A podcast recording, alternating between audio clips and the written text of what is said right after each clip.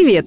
Вы слушаете подкаст «Фуфло» про препараты и методы с недоказанной эффективностью, которыми нас лечат. Чаще всего они бесполезны, иногда опасны. Первом сезоне мы рассказывали про лекарства, а во втором проверяем практики и народные методы. Каждый выпуск – новая процедура, которая вам не нужна. Подкаст «Фуфлу» делает медицинская редакция проекта «Купрум». Подписывайтесь на нас и ставьте оценки там, где слушаете. Так больше людей узнает, на что не стоит тратить время и деньги.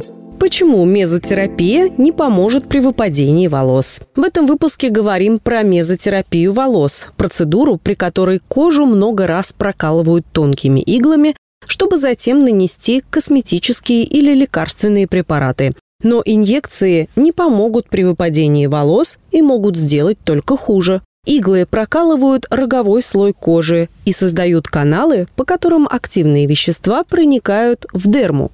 Мезотерапию используют, чтобы стимулировать выработку коллагена, избавиться от акне, пигментных пятен, целлюлита, растяжек, а также чтобы улучшить состояние волос, сделать их более густыми, крепкими, ускорить рост, избавить от выпадения и аллопеции, сухости и ломкости, сечения, жирности кожи головы. Подкожные инъекции проводили в китайской и индийской традиционной медицине, чтобы уменьшить боль в мышцах и суставах. А сам термин «мезотерапия» придумал доктор Мишель Пистер. В 1952 году он ввел пациенту, страдавшему от астмы, прокаин внутривенно. Оказалось, что после процедуры у пациента появился слух, хотя он был глухим уже несколько лет. Чтобы усилить эффект, Пистер вводил небольшие дозы прокаина в само ухо на глубину от 3 до 5 миллиметров. После этого к Мишелю Пистеру обращалось много глухих пациентов. В 1958 году Мишель Пистер ввел термин «мезотерапия» в своей статье для французского медицинского журнала. Он предположил, что если вводить небольшое количество лекарства непосредственно в проблемное место, это может привести к значительным результатам. В 1964 году Пистер основал французское общество мезотерапии и распространил технику на ветеринарию и косметологию. По сути, мезотерапия – это не метод лечения конкретного заболевания, а способ доставки в глубокие слои кожи лекарственных и косметических средств. Например, в косметологии чаще используют гиалуроновую кислоту, витамины группы А, В, Е. Волосы начинают расти в глубоких слоях кожи – дерме. Считается, что инъекции питают фолликулы, в которых находится корень волоса, и за счет этого волосы растут здоровыми и красивыми. Состав инъекций зависит от проблемы, которую нужно решить. Часто этот коктейль из ингредиентов витаминов, микроэлементов, аминокислот, гиалуроновой кислоты, сосудорасширяющих средств, которые увеличивают кровоток к волосяным фолликулам, и растительных экстрактов вроде ромашки. Сеанс мезотерапии длится около получаса. Время зависит от размеров проблемной зоны. Процедуру проводят курсом в несколько месяцев. Иногда назначают поддерживающую терапию с инъекциями один раз в месяц. Цены на один сеанс начинаются от 2500 рублей. По запросу мезотерапии волос архив медицинских публикаций PubMed выдает только 22 публикации с 1950 года. На сайте Science Direct за все время существования мезотерапии около сотни статей по этой теме. Согласно этим данным, клиническая эффективность мезотерапии не доказана, Зато есть отчеты о побочных эффектах. Так в журнале Американской академии дерматологии сообщают, что у двух пациентов, которым проводили мезотерапию, развелась аллопеция.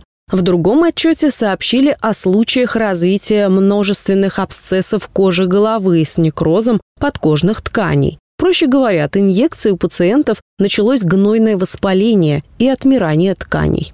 Как отметили в международном журнале «Трихологии», Мезотерапия – противоречивая практика.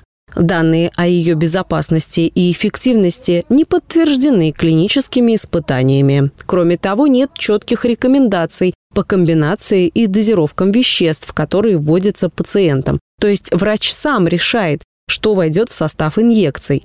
Поэтому не стоит доверять сайтам клиник, которые заявляют, что мезотерапия полностью безопасна. Проблемы с волосами не сосредоточены в корнях, на количество волос влияют возраст, гормональный фон, прием лекарств, Волосы могут выпадать из-за стресса, менопаузы, беременности, наследственности, проблем с щитовидной железой, а также потери веса и недостатка железа. Ни на что из этого мезотерапия повлиять не может. Чтобы решить проблему волос, нужно найти ее причину. Сделать это поможет специалист, дерматолог или трихолог. Врач проведет обследование, назначит анализы и подберет лечение. Обычно при выпадении волос по женскому типу назначают сосудорасширяющий препарат миноксидил, а по мужскому – миноксидил или фенастерид. Если дело в генетике, предотвратить облысение не получится. В остальных случаях выпадение волос можно избежать. Например, реже носить тугие прически, бросить курить, защищать волосы от солнечного света и высоких температур. Иногда волосы сами возвращаются в норму. Так, если человек справится со стрессом, организм восстановится, волосы перестанут выпадать и отрастут до прежней густоты за 6-9 месяцев. Состояние волос не всегда зависит от организма, хотя видимая часть волос – это мертвые клетки. Их все равно можно повредить частыми окрашиваниями, химической завивкой, укладками, феном и утюжком. Все это разрушает кутикулу и приводит к секущимся кончикам.